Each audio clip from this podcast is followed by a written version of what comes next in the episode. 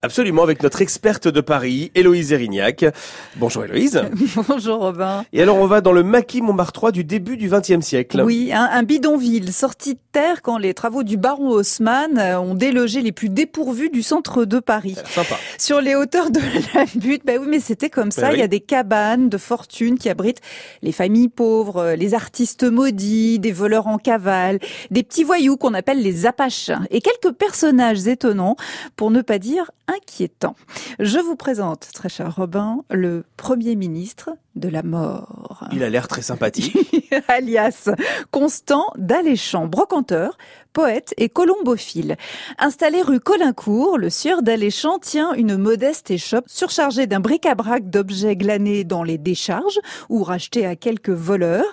Et parallèlement à son activité commerciale, euh, il se livre à quelques activités politiques. Constant euh, Aléchamp est en campagne. Il offre à ses clients de les représenter à la Chambre des députés. Son programme est loufoque, poétique, incompréhensible. Il réalise ses propres affiches électorales, combinaison de phrases farfelues et de symboles cabalistiques peint en blanc sur fond noir. C'est un éleveur de pigeons. Il grimpe sur son toit pour rameuter ses oiseaux en agitant un drapeau bleu, blanc, rouge. Il leur donne des petits noms, Liberté, Marianne, On les aura et Coude rouge.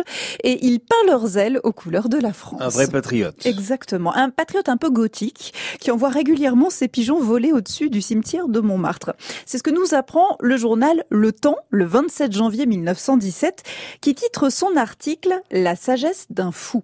Fou, Constant Aléchamp le devient quand il voit le maquis laisser place à un quartier bourgeois. Ses marques et son univers disparaissent. On le voit menacer d'une arme les passants.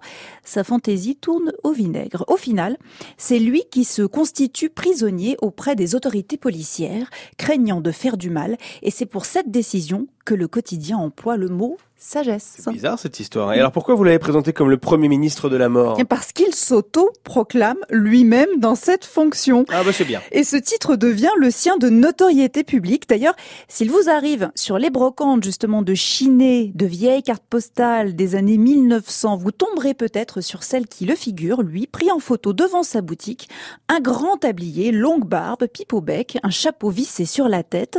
La carte est légendée. Paris, Vieux-Montmartre, le Premier ministre de la mort, bric-à-brac.